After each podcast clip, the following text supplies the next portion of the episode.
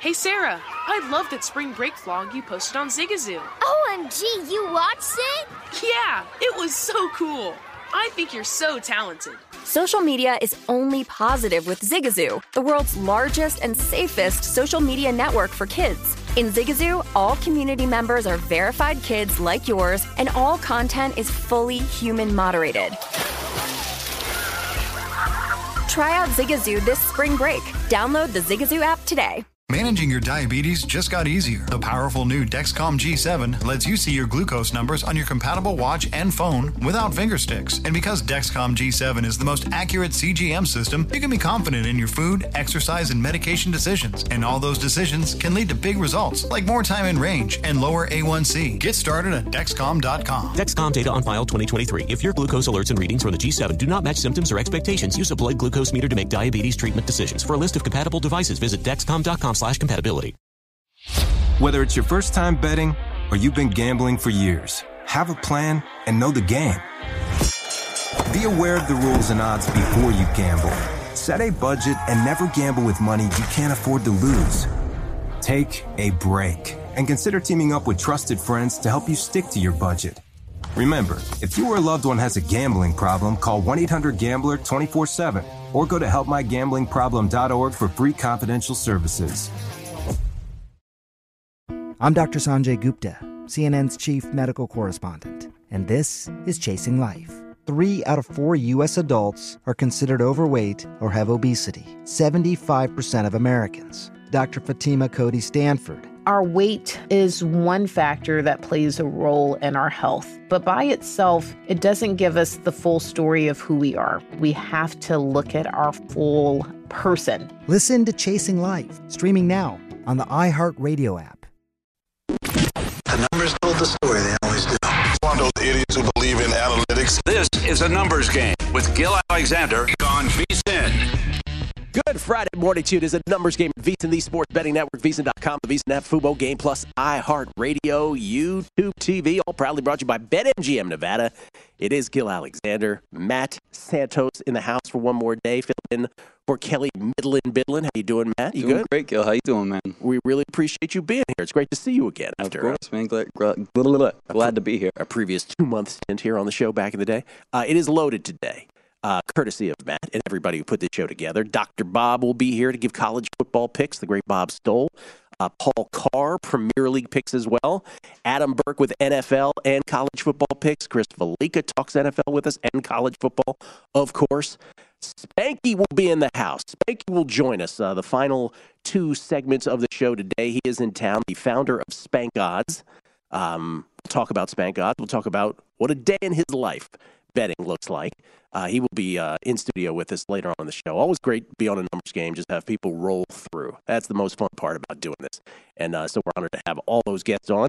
Um, we start, of course, with the ball game last night in Cincinnati between the Dolphins and the Bengals. By the way, we'll give Survivor thoughts. I got Survivor thoughts. Um, teaser thoughts today on the show, of course, in the National Football League. What I'm going to end up playing in the contest, I think, more solidified as well. But last night, Miami at Cincinnati, a game that, needless to say, was marred by a uh, by a real tough, gruesome injury to Tua Tagovailoa and a real concerning injury. Uh, Cincinnati gets it done. Bengals win it twenty-seven to fifteen, a game that the Bengals, early season-wise, absolutely had to have. If they lose, they fall to one and three. And the Dolphins, and what you know, most people were saying all week long, the narrative was, "Oh, it's a terrible spot for the Dolphins for multiple reasons." I won't get into those again, but you know all of them. Beginning with, "Hey, they played ninety plays on defense against the Bills," and in the end, the Bengals do prevail, twenty-seven to fifteen. They cover the spread. Um, what percentage of uh, what percentage of entries do you think, Matt, off the top of your head? We don't know because Circa doesn't provide these till after they put out the full thing on Saturday afternoon. What percentage of entries do you think went with the Bengals last night in Survivor? I wonder. In Survivor? Yeah. Maybe five percent? I'll go a little higher than that. I'm going to say eight percent. But but, but I, think it's, I think it's a non-negligible amount of people. I think a lot of people probably went with the Bengals, and good on them. For those who did, congratulations to you. I did not. Um, We'll get to we'll get to, we'll go back to two in a minute, but as far as the details of the game, it felt for for a moment we were watching a game in a different era. First of all, Miami fourth and fourth to Cincinnati five with six oh nine left in the first quarter. They're down seven to nothing already at this point. So fourth and fourth to Cincinnati five. They opt for a Jason Sanders twenty-three-yard field goal. And you're like, oh, okay, I mean, I guess. Fourth and four, not, not, a, not an absolute go-for-it situation, but in this day and age, you might have expected them to. They opt for the chip shot, twenty-three-yard field goal, seven to three. Uh, Bengals at that point, by the way, two plays before that, Chase Edmonds just straight up dropped it to a Tagovailoa pass, eleven-yard touchdown would have been. Um, so they had to settle for that field goal, or they chose to settle for the field goal anyway on fourth down. Then Cincinnati, fourth and one at the Miami twenty-four with ten forty-five left in the second quarter. They're still up seven to three. They decide to go for it. They uh, go for it there, and they fail on a pitch to Mixon because whenever you're fourth and one, you really want to do the pitch out. And Mixon fails to get to the line of scrimmage. Nine plays later, Sanders forty-eight-yard field goal. It's seven to six. We're still in the first half. Miami second and seven at the Cincinnati forty. five fifty-seven left in the second quarter in a seven to three game, and this is where Tua fails to elude uh, Josh Tepoa and gets slammed to the turf. Couple things.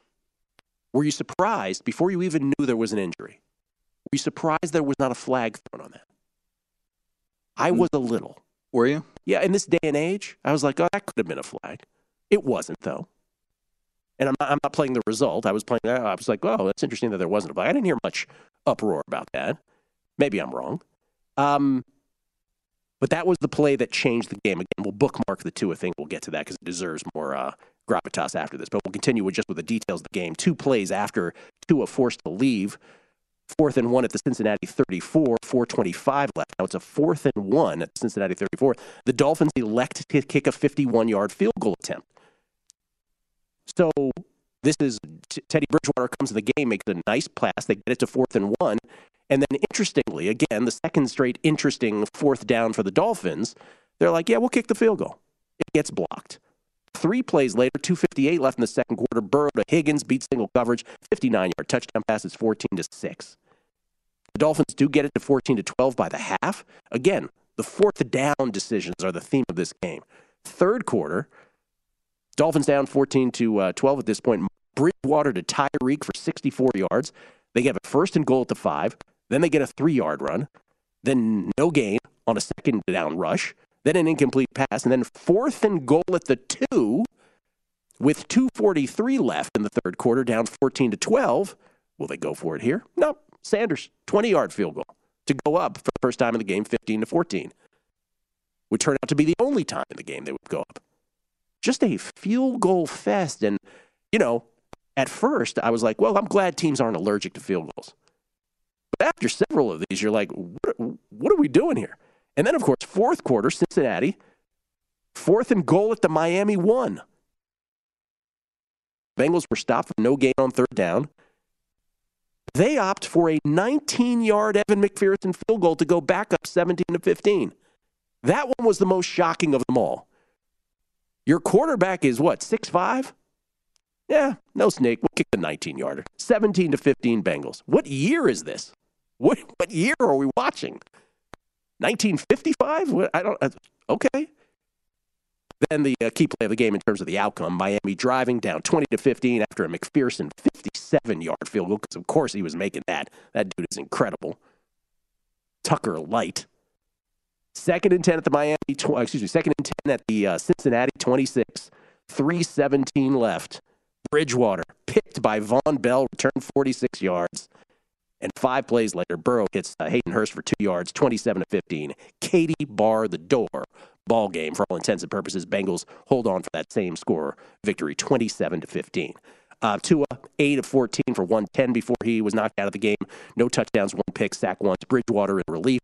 fourteen of twenty-three for one ninety-three, one touchdown, one pick. He was not sacked. Tyreek, ten for one sixty. In its grudge match with Eli Apple. Joe Burrow on the winning side. Burrow was great, by the way. twenty for thirty-one for two eighty-seven. Two touchdowns, no picks. He was sacked once. T. Higgins, his big receiver on the night. seven for one twenty-four and a touchdown. And, of course, what's the stat that uh, matters the most in any N F L box score? A two-turnover advantage for Cincinnati. Miami had two, including that big one on the uh, pick from Von Bell off Bridgewater. Miami had two. Cincinnati had none. But, Matt, back to Tua. Because this is, you know... I, I don't think you can be human and watch that game last night without being super concerned about him as that game progressed. And this, of course, is on the heels, right, of four days earlier, him having to leave the game against the Buffalo Bills in what turned out to be a Miami win. Had to leave it. Tua had two passes in that game. Tua, Tua left because at one point when he stood back up, he collapsed back. When we weren't guessing lines on Monday, and I mentioned that the Dolphins tagged it as a back injury, you heard me openly openly laughing about it. And we weren't the only ones, right? We're like, really, that's a back injury? Now, here's the thing about that that people need to, need to remember. It was called a back injury after the game, but the first report from the Dolphins was that it was a head injury. And that detail sort of gets lost in this. It's not going to be lost by the people who are investigating it uh, seriously.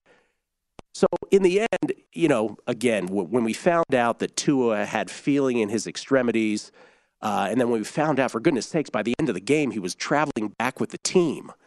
And so by that time, we had all sort of shifted back into football mode to some degree. But it, for me, I, and I think I speak for a lot of people, it's still like, yeah, the second half of that game was kind of a kind of a weird blur for me because I was so I was super concerned, as so many were, for Tua. And I am, this is just in, Matt, I am I am no uh, I am no doctor. I have not gone to medical school. I've not attended medical school. I just want to be a full disclosure about that. But you do have to wonder if, in fact, it is two concussions in a five-day span, which the Dolphins, again, are adamantly saying it wasn't. And they got to stick to that, I guess, at this point. But it, but but you can ha- you can do serious long-term damage to a human being with that kind of head trauma, specifically with that short of a turnaround between them. And so I don't know. We're left to speculate at this point. All it is is speculation for the Dolphins long term, who fall to three and one on the football field. No big deal, I guess. You wonder, when will we see Tua back at this point? When should we see Tua back? I'm not saying it's a career ender, but like, shouldn't he take some time off here?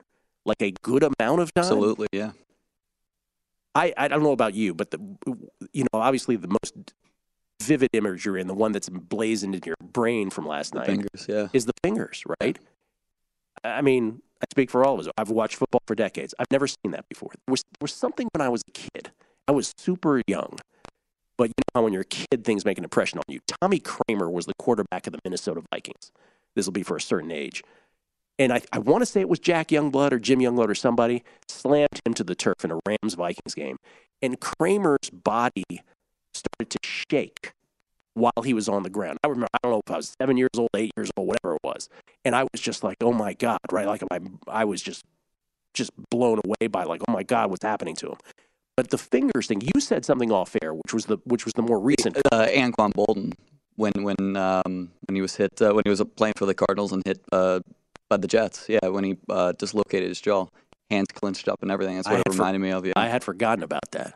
But this was, I mean, the way that the fingers were contorted. I mean, my brother, who is who who is a doctor, he was like saying, he was like, yeah, usually you see that with stroke victims, and obviously this is a stroke. But that's usually more uh, reflective of that kind of thing. But anyway, it's it's we Bengals uh, win their second game in a five-day span, but we all wish the best for Tua Tagovailoa, who, by the way, also. The hip injury at Alabama. He's twenty-four years old. Can we think of another twenty-four-year-old that has had this much happen to his body? Coming back with Doctor Bob and college football picks next on The Numbers Game at VEASAN, the Sports Betting Network.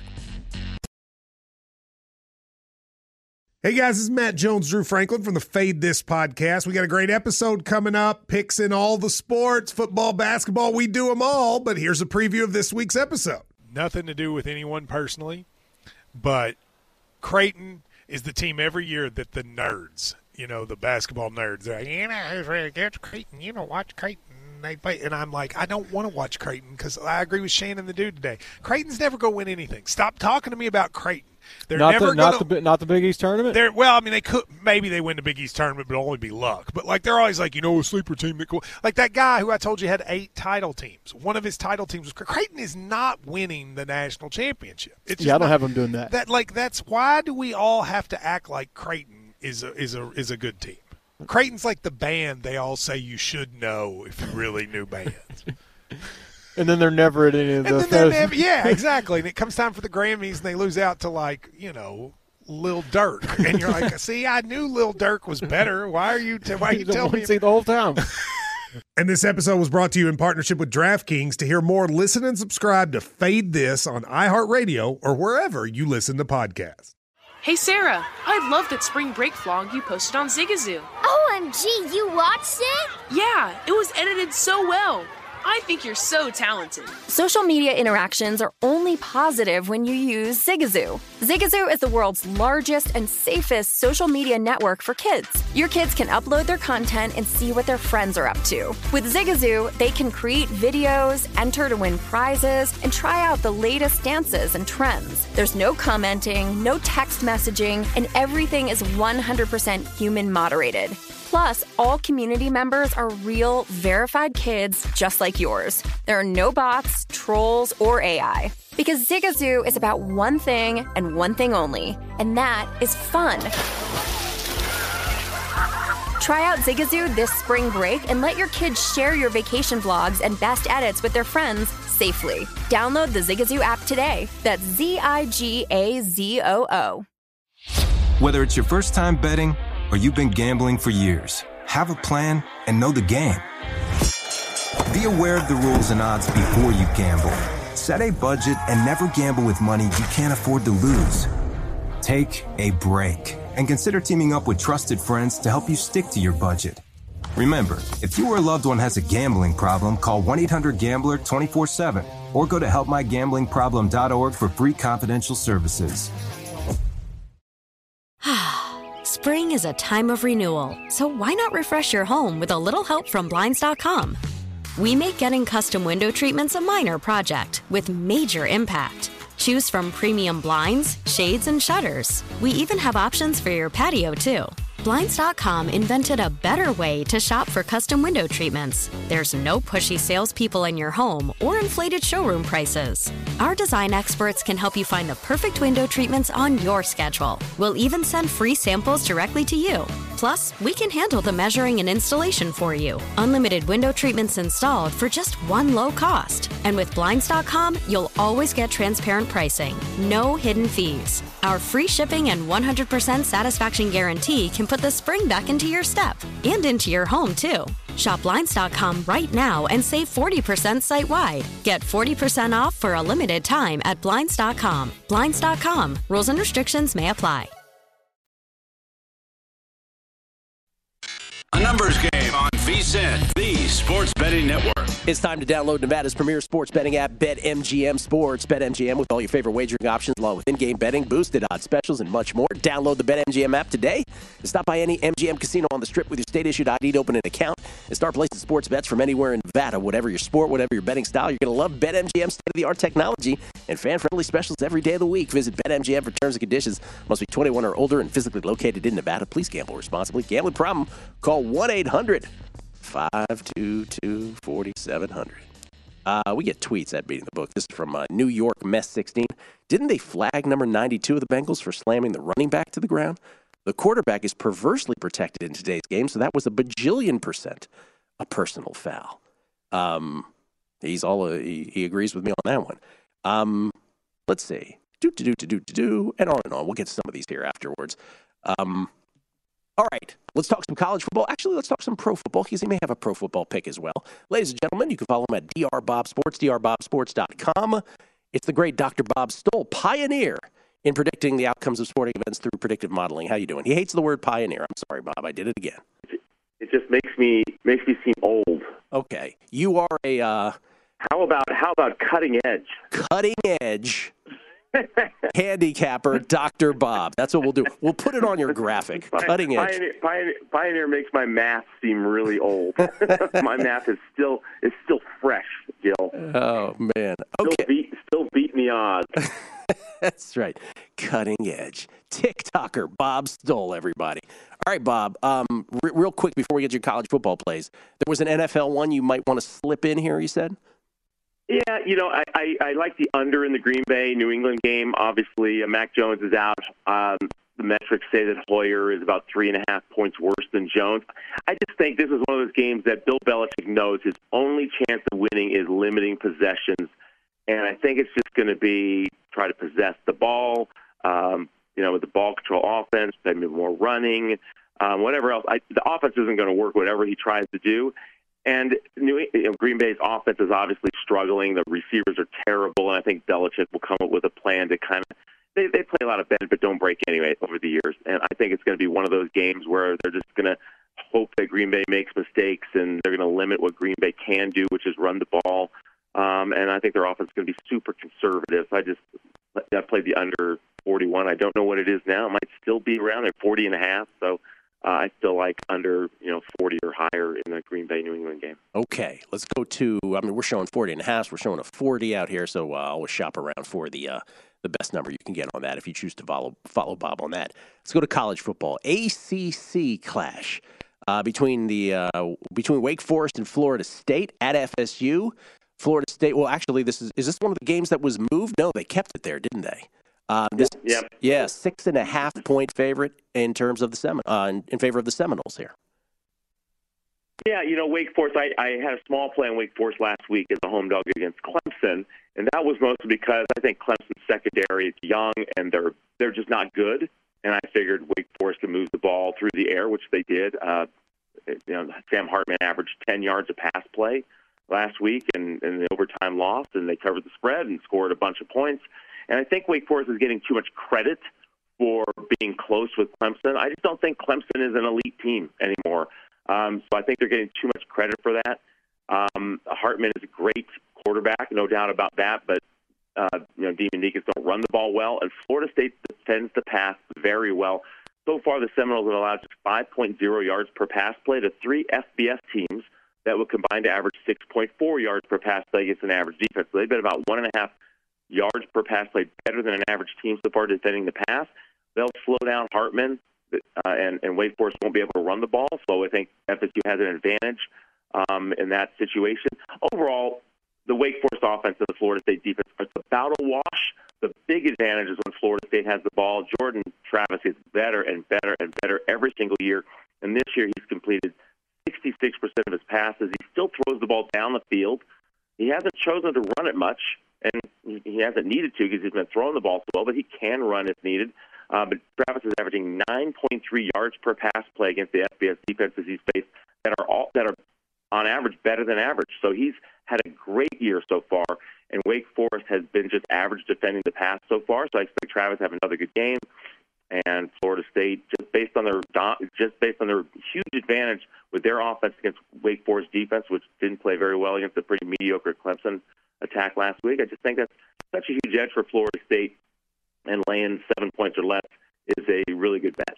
So agree with you about Clemson, by the way. I think the uh, that seems to be obvious to uh, to everyone watching them, that they are no longer among the elite, despite D J having a good game this past week. Let's go from the A C C to the S E C.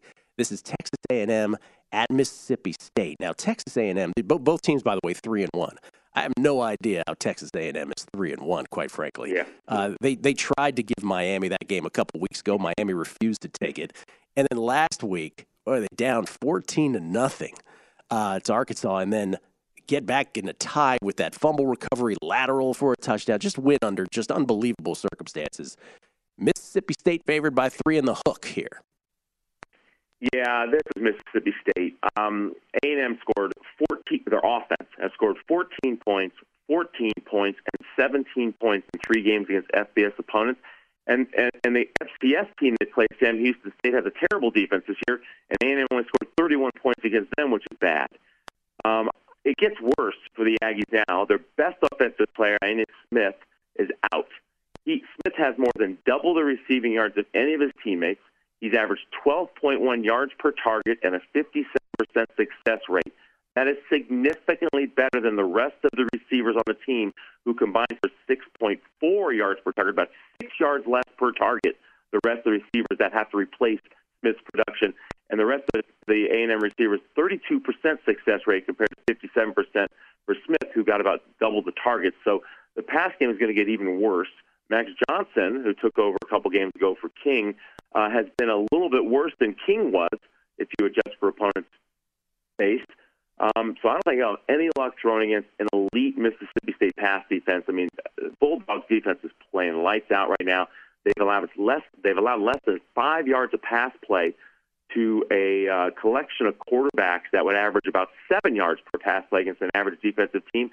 holding Memphis, Arizona, and L S U, who all have better than average passing games, to less than five yards per pass play is exceptionally good. I don't see how A and M is going to be able to throw the ball. A and M does have a good running attack, but the Bulldogs have a decent run defense, not great, not as good as their pass defense. They held, they held, um, A and M scored just fourteen and seventeen points against App State and Arkansas, who have mediocre run defenses. And the Bulldogs, without Smith to, to worry about, can put an extra man at the line of scrimmage, so their run defense is going to get better. I just don't. I mean, I just don't see how A and M scores more than fourteen points in this game. They've only averaged fifteen points in three games against F B S teams, and now they're worse. And Mississippi State's the best defense that they've faced. So I think that's the problem. And of course, A and M's strength is their defense, which is why they've won a couple, won a few games. And Mississippi State's ball control, pass attack should be able to score enough points, and they're going to have good field position because A and M's offense is going to be so bad. But I think it's a situation where Mississippi State's going to score somewhere in the twenties. They're going to control the ball, have good field position, get you know close to four hundred yards of offense because how many plays they're going to run, and that should get them in the twenties. And A and M is probably going to be capped at around fourteen points unless they get lucky again. Um, so I like Mississippi State minus four or less is the best bet for me. Minus four or less, and you can get less on Mississippi yeah, State three right and now. A half at some books, four at some books, yeah. yeah. Okay, so F S U and Mississippi State. Let's go back to the N F L for a second because we talk about survivor pools a lot. There's a huge one here in town.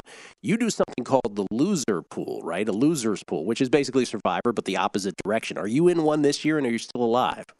No, I'm not. I'm a loser in the loser's pool. You're a winner in the loser's pool, which is not a good thing yeah, you to know, be. I, I, I got knocked out the first week with uh, with the Colts against Houston. Oh. And then you could re-up for double the entry fee. I'm like, you know what? I'm game. Uh, no. I mean, not, not, not I mean, I mean, I had Houston against Indy the first week. I'm sorry, not the other way around. Uh, Houston, who I picked to lose, who beat, beat the Colts the first week. I re-upped and, and lost again just this last week. So, oh, man. Uh, Who'd you lose on last not, week? Who'd you lose on this week? Not so Not so good. Uh, last week I, I lost with um, Jacksonville. Oh, man. I think Jacksonville lose, and I picked it before I knew Herbert, Herbert was potentially uh, potentially out. I'm like, ah, oh, he's he's going to play, and he played terrible. uh, well, and based based on that, I'm not sure if you're the guy to ask this anymore. But if you were, let's just say you were in it this week, um, and you, I mean, it's hard to know who everybody has available, right? But let's just say you had the entire pool of teams available. Who would you pick this week as your loser in losers pool? Uh, well, the thing is, that this is a it's, like a it's a gigantic pool, so you have to pick good teams to lose. Right. Um, you know, and I thought Jacksonville, they're a pretty good team this year, so I picked them. That didn't work last week. Um, yeah, it's it's a tough week this week. Uh, you don't want to take Houston to lose because they're a bad team, and who knows the structures. Uh, same with, you know, Seattle. You don't want to pick them to lose because they're a bad team. If you're in a big pool and a loser's pool, you want to pick a good team to lose. It might be Jacksonville again. Yeah, because they're playing Philly, right. It's, yeah. Most people listening to this who are, you know, used to survivor pools are listening to this and their and their brain is frazzled by it because you have to like completely turn your thinking around. Teams, yeah, yeah it's, it's I love all these vehicles to bet uh, though on the N F L. Bob, we got to run. We appreciate it. Thanks for the picks, man. All right, good luck y'all this week. Bob Stoll, everybody, at D R Bob Sports on Twitter, D R Bob Sports dot com on the World Wide Web. Coming back with Paul Carr, Premier League picks. And he's a Dolphins fan. He's got thoughts. Coming up, Numbers Game, VEASAN, the Sports Betting Network. A Numbers Game on VEASAN, the Sports Betting Network. The N H L season is almost here, and our hockey betting experts are ready for all the action. The VEASAN Hockey Season Prep Guide's available now with strategies and best bets for the season ahead. Get in-depth analysis from our hockey experts, including Andy McNeil, though Andy says, I defy you to find another expert there besides me on that. Maybe he's just referring to the fact that he's he's the only one on there is what he's saying. With predictions for teams and players, win totals, daily betting tips, season-long trends to watch, plus three things every new N H L bettor should know. This guide's a must-have with key insights and data for both avid hockey bettors and those new to the sport. Give yourself an edge this season to get the VEASAN Hockey Season Prep Guide by becoming a VEASAN Pro subscriber today at VEASAN dot com slash subscribe. Uh, cannot wait for that to come out. And Andy's been kind enough to join us uh, a couple times already this week to uh, preview a couple divisions. He will be back to preview the remaining two, the Atlantic and the Metropolitan, here on a Numbers Game here before the uh, hockey season begins and before the VEASAN Hockey Season Prep Guide comes out. Gil Alexander, uh, we get tweets at Beating the Book. Always appreciate uh, everybody chiming in. This is from Matt Grissom. He says, I'm not a doctor, but a buddy told me that uh, it's a response, talking about Tua now, called fencing. Yeah, that's the, that's the term they're throwing out. Uh, with Tua's hands, quote, when a person experiences an impact that's strong enough to cause traumatic brain injury, such as a concussion, their arms often go into an unnatural position. It was, I, I didn't use the word, the term fencing, because I had asked my brother about it. He's like, I've never heard that word in my life. So maybe he's I I've never heard of it. Either. I he, and he's a doctor, so he was like, I've never heard it in my life. So maybe he's just not. He doesn't know the neurological term for it. Sam Ginsburg, talking about what Doctor Bob was just saying. How you doing, Sam Ginsburg from uh, Pittsburgh, P A? He said, I've been running a loser's pool for probably the last ten years. We call it the, you ready? You guess? What do they call it? The cesspool. See what he did there? Nice job, Sam Ginsburg. Paul Carr joins us, ladies and gentlemen, from Topeka, Kansas. Uh, he is the host of the Expected Value podcast and, of course, works at True Media Networks. Used to be at E S P N back in the day. How are you doing, Paul? I'm good, except I can't play Survivor this week. I'm very sad about it. You're out. I'm out. You had the Chiefs. Yeah. And their special teams were a disaster. And I mean, despite all that, they really still should have won the game. But, yeah, uh, the only con- consolation I have is my pool, which about twenty people have been doing it for twenty years. Uh, my dad won after hey. a whole, you know, three weeks. So it's there, over. There you go, Mister Carr. Good job, Dad. There you go. Tell your dad what's up. Um, yeah. Listen, so, well, you see, I don't know if you heard this on the Megapod last week. And by the way, we had a great Megapod yesterday with Adam Chernoff, Todd, Todd, Jeff, and I. But Jeff Parlay had asked last week, again, I had mentioned this before on the Megapod, he was like, what do you think's a bigger loss? Keenan Allen being out for the Chargers or Harrison Butker being out for the Chiefs. Now, he knows me well enough to know that I, before he could even finish the sentence, I was going to be like, Butker, we don't talk yeah. about field goal kickers enough.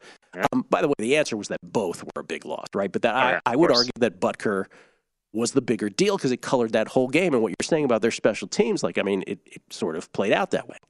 Yeah, their, their special teams E P A, expected points added, basically how many points special teams cost them based on, you know, each individual play and how many points that is worth, et cetera. It was about minus seventeen last week, which is the worst the Chiefs have had in a game since two thousand. It's the worst for any Dave Tobe, their special teams coach, who's very good, well-regarded. The worst that he's had in any game in his twenty-year N F L career. So between, you know, the muffed kick, uh, missed field goal, missed extra point, failed uh, attempt on the fake punt, all that, it added up to minus seventeen points, which obviously yeah. cost them the game. Yeah. Laugh at me all you will, those who laugh at me when I said Harrison Butker. By the way, I have no idea if anybody laughed. I'm just trying to create, stir something up. Um, That's right. All right. Now, the other thing is you are a Miami Dolphins fan. The Dolphins fall to three and one last night, twenty-seven to fifteen loss to the Bengals. We talked, obviously, about uh, – the strange fourth and short decisions left and right mm-hmm. from Mike McDaniel and Zach Taylor. I was like, what year is this? What are we watching? Yeah. Uh, particularly the last one for the Bengals when they're fourth and goal at the doorstep and you're really not going to just throw Burrow across the line. Nope. Didn't end up crossing them, obviously, in the end, but it was, it was so bizarre. And then, of course, the two injury marring it all. What is your, I mean, as a Dolphins fan, like what's your big takeaway from that from a football perspective and from a Tua perspective? Yeah, I mean, from a big picture football perspective, look, the Dolphins are three and one after four games, which included games against the Bills, three playoff caliber teams, and you beat the Patriots, who were kind of arch nemesis. So you told me before the season, three and one after four games, ecstatic, uh, especially with, you know, the Jets, Vikings, Steelers, I think, are the next three. So not a terrible schedule coming up. So you're happy overall with where they're at. Um, it felt like a missed opportunity, though, last night, hanging around. And the, the Tua cloud is just hanging over everything. You know, I don't – there's so much speculation. Like, we don't know anything about yeah. anything, really, that's gone on for the last week. It obviously doesn't look good from a procedural or a medical standpoint. But I just hope Tua's okay, both from a personal standpoint and a football standpoint. Yeah, I, I don't want to listen. I don't, thank goodness. We, we, you know, he has feeling in his extremities. He went back with the team. So yep. we, we think that the worst possible, you know, circumstances right. is behind us. But but I did go in my head, right? I went at, in some point, your head went to, what if something really, really yeah. serious and permanent had to this, happened to this kid? Yep. And what would that have done to the N F L? Like, mm-hmm. what I, I know we're like, oh, the N F L would have gone on and nothing. Ron Flatter used to be on this network, right? Ron Flatter texted me. He goes, it would have brought the N F L to its knees. That was what he said. Yeah. You know, they could o- totally overhaul how, I mean, they've added yeah. a lot of concussion protocol in the last few years, which is good. Could get a lot different. You, you know, you lose a star quarterback like that uh, on a national T V game, especially. Yeah. It could change a lot of stuff. We don't know. Yeah. Well, thank goodness. Um, we hope again. Please, please, Dolphins, take precautions. Um, yep. Because and R G three had great tweets about it. It's like, you know, the, it was a lesson in how the team had to, you know, had needs to be protected by the league. uh, and then how the, the league also let you know them down as well in the in the whole mm-hmm. process of it all. So R G three had some really good tweets on it. All right, to the Premier League. There's no real art, artful way to uh, transition from that, but to the Premier League, uh, the world's football, global football. Uh, how's your season going so far? Where are we? Good. I didn't look at the exact record, but it's up like two units so far in the season, twelve and nine, something to that effect. All right. And better than man, nine and twelve, twelve and nine. Okay. Um, okay. You have a three pack. Where do we start? I do. We're starting with one of the big games of the weekend. It's early tomorrow morning. Uh, Arsenal Tottenham, North London Derby, always a fun one. Uh, I like the draw on this one at plus two seventy. It's just Arsenal, the way they're going to play, they're going to want to have most of the ball, but what they haven't shown an ability to do all season is put games away. They're really not that great when they're up a goal at just kind of strangling the life out of a game. And Tottenham's really good on the counterattack. Uh, each team has scored in all of their games this year, so I think we'll see at least a goal apiece. Uh, Tottenham's defense hasn't been great. Arsenal's defense hasn't been great, especially against better teams. So it just feels a lot like a draw to me, one one, two two type of game. Uh, plus two seventy. I think I saw it at plus two seventy-five some places this morning. So I like the draw on this one. It should be a pretty fun one. I think there'll be goals. I think we get a draw. Always fun to root for the draw, by the way. Yeah, if, it's, if it's, you're into such things, I should uh, say. I, I hate rooting for the draw. To be honest. But, well, I mean, it's just there's zero chance that you're comfortable until the final whistle. You know, that's you right. You take a team to win, they could be up two or three goals, and you can coast home. Both teams to score can be over in ten minutes. A draw, you have to endure ninety that's, minutes of torture. That's very true. There is no moment of comfort with a draw. Nope. The payout reflects that, though, I, I suppose. That's right. Yeah, that's right. You get you get good prices on it. Um, Arsenal, by the way, the number one team in the Premier League through seven matches anyway, a point lead over both Man City and the team, the side they're playing, Tottenham. So this uh, this obviously has implications as early as it is in the Premier League season, thirty-eight games entirely. All right, we have a total as well. What do you like? Total also Saturday, Fulham Newcastle. I'm going over two and a half. I got this at minus one oh five. It's probably more like one ten, one fifteen now, which I'd still play. Uh, Fulham games overall have had the most expected goals of any team in the Premier League this season. They're newly promoted. Their defense is okay, but a little shaky. Uh, but they've shown a willingness to go for it in the attack, and that's resulted in lots of chances for both teams. Uh, they give up good shots. Newcastle's games, I think, are eighth in total expected goals this season, so their games have been a little bit open as well. Lots of shots by both teams. Uh, and Fulham's got Alexander Mitrovic, who sounds kind of like an Eastern European henchman, and that's kind of what he plays like, too. You know, he's this big, brawny henchman. forward. Yeah, he's a big, brawny forward. He's got six goals in seven games this year. He scored four times for Serbia uh, in the international break last week. He's been kind of the fulcrum of that attack up top. So he plays every bit like his name and, and look sounds, uh, but he and Fulham have just generated goals one way or the other this season, so I like over two and a half at minus one oh five. Henchman. How does one become a henchman? By the way, the definition of a henchman, and yes, I looked it up, because uh, I went, a faithful follower or political supporter, especially one prepared to engage in crime or dishonest practices by way of service. That's there you go. I'm, looks like a Eastern European henchman. All right, and you then... And, Google Alexander Mitrovic. It looks yeah. like a. It looks every bit the Serbian that you would expect him to be. Uh, and then you, pardon me. Then you're on Man City against Man U. You like Man City here? Yeah. Here's your other big game of the weekend: Man City, Manchester United. The Manchester Derby is always fun. Uh, this is my always hot take the better team approach. Uh, so I'll lay one goal, Man City minus one. I got even money on this, which I think is pretty good. Uh, City's played six Premier League games this season. Four of them have been multiple goal wins. Newcastle twenty-one to twelve in a draw, and they drew against Aston Villa, outshooting them thirteen to three. So City has been every bit the dominant team we kind of expected them to be. I think even more dominant than we expected. Uh, United's defense isn't there yet. They're allowing a lot of shots, double digits in all six games. And I have to point this out. Erling Haaland is minus two fifty to score a goal in some places. That's just nuts. Wow. Minus yeah. two fifty.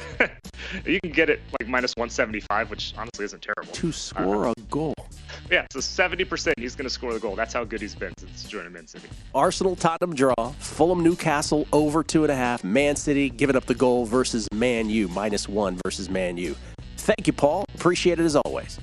You bet. Have a good weekend, Gil. You too. Paul Carr, everybody. At Paul Carr, C A R R on Twitter. Coming back with Adam Burke. College football and pro football picks next. What's up? I'm John Wall. And I'm C J Toledano, and we're starting a new podcast presented by DraftKings called Point Game. Everyone, please welcome Coach John Calipari. We're getting beat by eighteen. My first game in Kentucky. They're saying Cal's a bust. You can't coach. This is crazy. John Wall runs down the floor and makes a buzzer beater. Yep. You remember that, John? My first game winner I ever made. Remember you said you never seen me do that.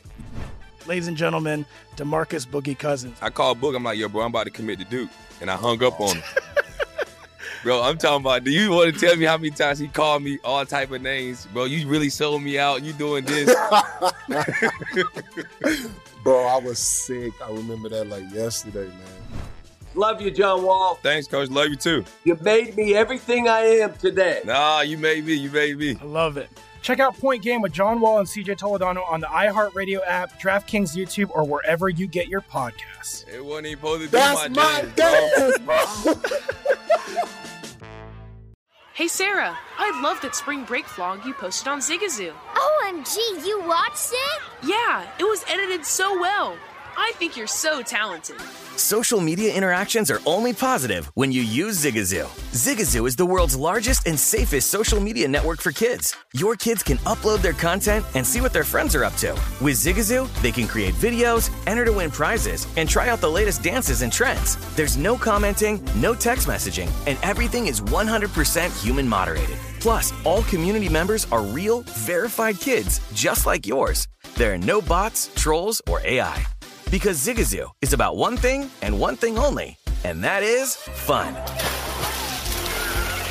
Try out Zigazoo this spring break and let your kids share your vacation blogs and best edits with their friends safely.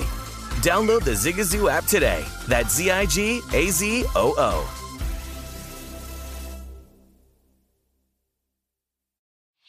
Whether it's your first time betting or you've been gambling for years, have a plan and know the game. Be aware of the rules and odds before you gamble. Set a budget and never gamble with money you can't afford to lose. Take a break and consider teaming up with trusted friends to help you stick to your budget. Remember, if you or a loved one has a gambling problem, call one eight hundred gambler twenty-four seven or go to help my gambling problem dot org for free confidential services. As someone who lives for politics, when a major scandal unfolds, it was shocking. I have to know, what were they thinking? Backroom deals. Huge amounts of money. C I A secrets. Sets off a firestorm in Washington. Affairs. No way this guy's got a mistress. Corruption. I knew I was a dead man. Warning, it's even messier than you thought. United States of Scandal with Jake Tapper, Sunday at nine on C N N. Sports Betting Network. Attention, BetMGM customers. Have a friend who loves sports as much as you do. Here's a chance for both of you. Turn a fifty dollars bonus when you sign up through BetMGM's Refer a Friend program. Just sign into your BetMGM account. Click on the Refer a Friend program to send your friend a message inviting them to register a new account in the same state you use BetMGM in. Once your friend signs up and makes a deposit, they'll receive a fifty dollars bonus. And once your friend places a bet with their bonus and the wager's settled, you'll receive a fifty dollars bonus as well. Share the excitement at BetMGM and get a fifty dollars bonus. Visit BetMGM dot com for terms and conditions. Must be twenty-one years of age or older to wager. All promotions subject to qualification and eligibility requirements. Rewards issued as non-withdrawable site credit. Site credit expires in thirty days. Gambling problem? Call one eight hundred gambler. Promotional offer not available in Mississippi and Nevada. It's Gil Alexander still to come on the show, of course. Uh, Spanky in studio. Final two uh, segments of the show. The creator of Spank Odds, among other things. The founder and creator of Bet Bash and Bet Bash two. And perhaps Bet Bash three. We'll talk to him about all that uh, when he's in studio with us later. Uh, thrilled to have him coming on. And, of course, uh, we'll get uh, Chris Felic on in here in the next hour. Adam Burke standing by as well. Uh, pro tip of the hour, by the way, Matt Santos. Pro tip of the hour uh, has to do with what Doctor Bob was saying. If you're in a loser's pool, which he is in in Survivor, uh, excuse me, in uh, in football, he's in a loser's pool. So it's the odds, sort of, you twist your brain around. You think the opposite way that you would in a Survivor pool. You're looking for losers to advance. The object, from his perspective, what he was saying is to pick good teams because you know most people are going to take the obvious bad teams to survive. He's trying to win. And so when playing survivor pools, remember, you have to be willing to take a risk and play the teams you know the most. Uh, that the, You have to play the teams that you know that most of the pool is not going to be willing to play. For example, the Packers this week Uh, will, most, will most likely be the single most popular play, and I would even argue will have a massive percentage of remaining Survivor plays. So are you trying to survive or are you trying to win? If I could tell, if I told you right now, hey, look, I know you don't think the Packers are going to lose, but they're going to. And in fact, I'm coming to you from the future and they did. Would you still be okay that you took the Packers? Play to win, not just to survive. It's your pro tip of the hour, searchable at V S I N dot com. And remember, um, all of our survivor, uh, all of our, I should say, our pro tips are available at V S I N dot com, twenty a day right here at the network. I've done the math. Gil Alexander, Adam Burke joins us once again, um, which he's kind enough to do uh, as many Fridays as he can, of course. He is the glue that holds this network together, does the great baseball previews, knows his college football, knows his pro football, knows multiple sports. Adam, thrilled to have you, man. How you doing? I'm good, and I just want to say that I will be bringing back the daily article for the playoffs. It's something that I stopped heading into football season just because, I mean, you and I know that football rules everything here in this business, but I am bringing back the daily article for the playoffs, which kick off, I believe, October sixth or seventh, so looking forward to that. Nice. Looking forward to that as well. Okay, so uh, before we get to football, real quick, you're a Guardians guy. Guardians look like they're going to play. I mean, we don't, we still don't know, right? It could be the Rays. It could be the Mariners. Will they be favorites in both of those series? And by how much, if so? Well, that's a good question because, I mean, by virtue of winning the Central Division, they will be at home, so yep. At least there is that. So, you know, obviously Seattle would have a long trip in. And uh, look, I... I don't know. I don't think so. I don't know how many people are actually believers in this team because the offense is so limited. And a lot of times we do see favoritism, you know, in the playoffs towards really good offensive teams, unless they have elite pitching, in which case, you know, the teams that have elite pitching are going to be favored. I wouldn't call the Guardians pitching elite. And obviously their offensive profile is very, very different from what we usually see out of teams. I think they'd be a dog to anybody that they would face in the wild card round, despite being at home. But I'll say this. I think we kind of saw a preview of what to expect from them in the playoffs with the last couple of games against the Rays. Tight, very low-scoring games. Uh, actually, all three games, really. We had some extra inning runs in the first one.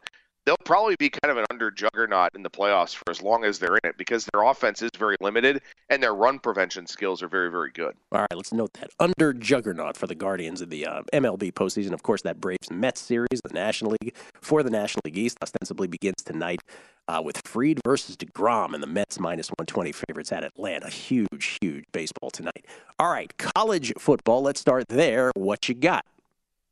Yeah, I just want to mention real quick with that Mets and Braves series. Please. I mean, if the Mets don't win that division, it puts a significant dent into their World Series chances because then they'd have to burn DeGrom and Scherzer at least in that wild card round. That's right. And you know, then it'd be something that doesn't really set them up well for the division series. So that is a massive series for them and a massive series for their World Series chances as well. As far as college football goes, uh, I like to play tonight. And, you know, the there are still some two and a halves out there. And, in fact, seeing a few more of them than we saw yesterday afternoon. But I like Washington tonight on the road against U C L A.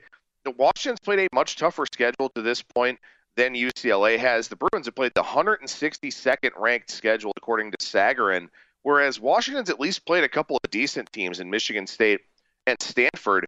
Washington with Kalen DeBoer at the helm. The offense is now capable of matching up alongside the defense. This was a defense last year that was eighteenth in yards per play allowed. So now that they've got an offense, now that they've got a guy in DeBoer who's had success everywhere he's been, whether that's as an O C or a head coach, I think tonight is the night that Washington kind of makes a statement, and anybody who's left sleeping on the Huskies is going to stop doing that. So I like Washington laying that short number of two and a half tonight in L A. Yeah, some threes out there, but some two and a halves, as you said, still available uh, for U W and Michael Penix on this one. Okay, so uh, what about tomorrow, college football? Yeah, the, one of the games in the early window, I like Illinois getting seven against Wisconsin. I mean, we haven't seen anything from Wisconsin that would suggest that they can play well enough to cover this big of a number against a fellow Power Five opponent. They've played two of them. Illinois is not Ohio State, but Wisconsin was completely overmatched in that game. Then they lost at home to Washington State, who's certainly better than expected, but I would have had Illinois and Washington State power rated pretty evenly, or maybe Illinois a little bit better coming into the season. So that's a pretty ugly loss for Wisconsin. These are two teams that play a very similar brand of football. They want to run it. They want to be physical. They want to play defense. To me, I don't think that that really warrants Wisconsin being as big as a seven-point favorite here, nor do I think it helps Wisconsin's chances of covering the spread. I also think Illinois may be better at the quarterback position with Tommy DeVito as opposed to Graham Mertz for the Badgers. So I took the seven with Wisconsin, and honestly, an upset would not shock me here in this early window. You took the uh, seven with Illinois with the. Uh, oh yeah, yeah, excuse me. Yeah, no, no problem. Yeah. Just to want to clarify, total. It's is, still early. It's, it's still. still early. I understand. Uh, total forty-four. So the total sort of lends to your uh, to your side of things as well, uh, with that big of a spread. Um, anything else college-wise before we get to the pros? Yeah, I got a couple. Uh, actually, I'm involved in a couple of games with the service academies here this weekend. I like Army laying the seven and a half against Georgia State. We're seeing a few more eights kind of pop up here today.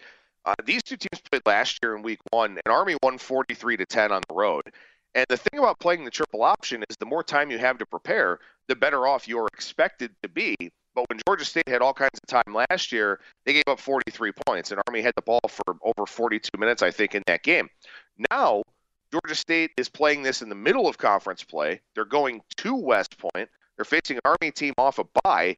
And Georgia State also plays their rival, Georgia Southern, next week. So I think this is a really, really awful spot for Georgia State. So I laid the seven and a half with Army, and I actually played the over in Navy and Air Force, which I know Service Academy overs are very, very terrifying. But this one's up to thirty-eight, thirty-eight and a half out there. Uh, these two teams... Since nineteen ninety-nine, only three of these head-to-head meetings have failed to get to forty points, and this totals thirty-eight, thirty-eight and a half. This is not Army-Navy. Air Force is a very dynamic offensive team. So I took the over thirty-eight in that one and, and kind of lean with Air Force minus the fourteen as well. Are you in uh, Millions or Survivor in the N F L? I am in Survivor. Oh, you are. I still have one alive. There you go. How many did you start with? Uh, two. So nice. Okay. I had the, had the Broncos in week one, which uh, is still devastating. Man, I know. I know. Uh, but who, who do you think you're playing this week? Do you know?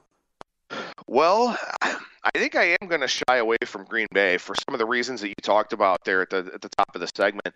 I I want to play Detroit. I really want to play Detroit. So many it's, injuries, yeah. It's challenging with the injury report, especially with DeAndre Swift being out. Also, as somebody who's a fan of historically disappointing teams, all the Cleveland teams, relying on the Lions to do anything is a very scary proposition. But I think Seattle may be the worst team in the N F L or very close to it. Yeah. So, I, and, and also I, th- I feel like I can take Green Bay at other junctures here in the contest. I can't take Detroit really at any other point, and I think people are feeling that way about the Steelers as well, where this is about the only time you can take Pittsburgh. So. Yeah. Kind of thinking between those two teams right now. Adam, that phrase is so disappointing. It's so heartbreaking. You're like, as a fan of historically disappointing teams, like it's just so. I'm so sorry, man. I want to give you a hug. All right, what's, what's your your favorite bet against the number this week in the N F L? Is we have about thirty seconds. Favorite total, by the way, is Cleveland and Atlanta over. I think both of those teams have good success moving the football. But as far as an A T S play, I took Arizona plus one and a half, and yeah. Now I see that they're even favored at some places. Yep. Uh, I'm not a believer in the Panthers at all whatsoever. The Cardinals' secondary is terrible, but so is Baker Mayfield. So I don't think that they can exploit that weakness, and I think that Arizona's played a really challenging schedule here so far. So I like them laying the – or I'm getting a short number on the road. I had them. I had them favored in guessing lines on Monday, and they laughed. Adam, they laughed. I don't know if they laughed. I'm just saying. Thank you, Adam. Appreciate it as always, man. Absolutely, Gil. Have a good one. You too, Adam Burke at Skating Tripods, one of the iconic uh, Twitter handles of all time, right there. We'll come back. Chris Velica, the Bear from E S P N, College and Pro Football next. Hey, Sarah, I loved that spring break vlog you posted on Zigazoo. O M G, you watched it? Yeah, it was so cool. I think you're so talented. Social media is only positive with Zigazoo, the world's largest and safest social media network for kids. In Zigazoo, all community members are verified kids like yours, and all content is fully human moderated. Try out Zigazoo this spring break. Download the Zigazoo app today. Whether it's your first time betting or you've been gambling for years, have a plan and know the game. Be aware of the rules and odds before you gamble. Set a budget and never gamble with money you can't afford to lose. Take a break and consider teaming up with trusted friends to help you stick to your budget. Remember, if you or a loved one has a gambling problem, call one eight hundred gambler twenty-four seven or go to help my gambling problem dot org for free confidential services. As someone who lives for politics, when a major scandal unfolds... It was shocking. I have to know, What were they thinking? Backroom deals. Huge amounts of money. C I A secrets. Sets off a firestorm in Washington. Affairs. No way this guy's got a mistress. Corruption. I knew I was a dead man. Warning, it's even messier than you thought. United States of Scandal with Jake Tapper, Sunday at nine on C N N. Infinity presents a new chapter in luxury. The premiere of the all-new twenty twenty-five Infinity Q X eighty. Live March twentieth from the Edge at Hudson Yards in New York City. Featuring a performance by Jon Batiste. The all-new twenty twenty-five Infinity Q X eighty is an S U V designed to help every passenger feel just right. Be the first to see it March twentieth at seven p.m. Eastern, only on iHeartRadio's YouTube channel. Save the date at new dash Q X eighty dot com. Don't miss it. twenty twenty-five Q X eighty coming this summer.